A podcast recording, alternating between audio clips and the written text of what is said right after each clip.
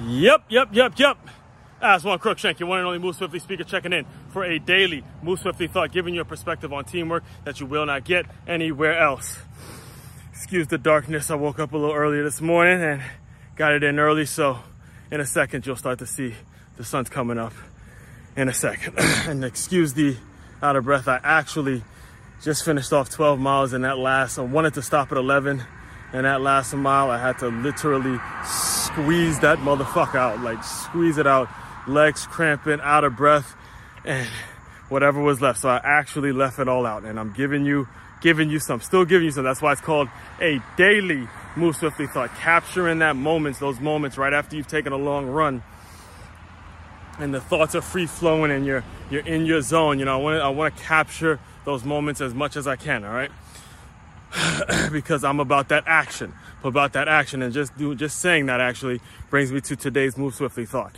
How do you know if you're growing? How do you know if you're learning every day? How do you know if you're getting better every day, if you're applying the things that you're learning? All right. So those of you who don't know, I'm a teacher at a school named the Creative Center of Education.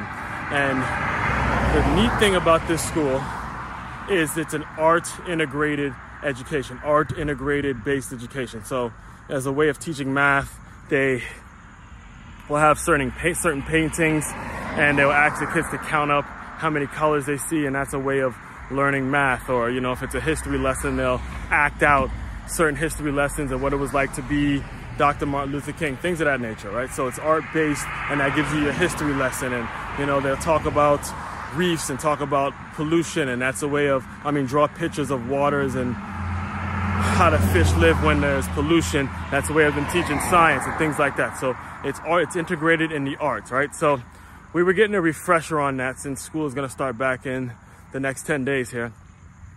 We were getting a refresher on that 2 days ago about how you want to constantly teach the kids to apply what they're learning to the normal education, the traditional education, which is science, math, and reading, writing, those kinds of things. How do you apply those things, right?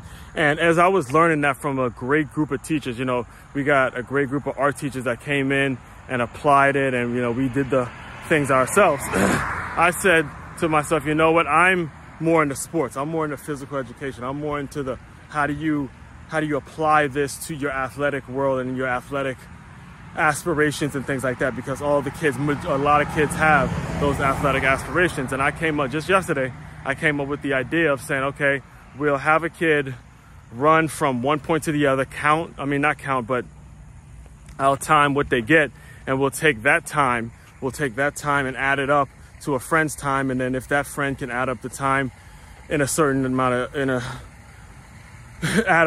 that'll be their math lesson, whatever it is. I'm still working out the kinks, but the point I'm trying to make to you guys is, are you growing? Are you growing? Are you around people that are helping you grow? Just by doing that in itself, just by me taking what I learned from Dr. Susan and some of the other art teachers and applying it the next day to what my expertise is what I always talk about when you're talking about this right here, lifting yourself, plus L-Y, all right? That's what I mean.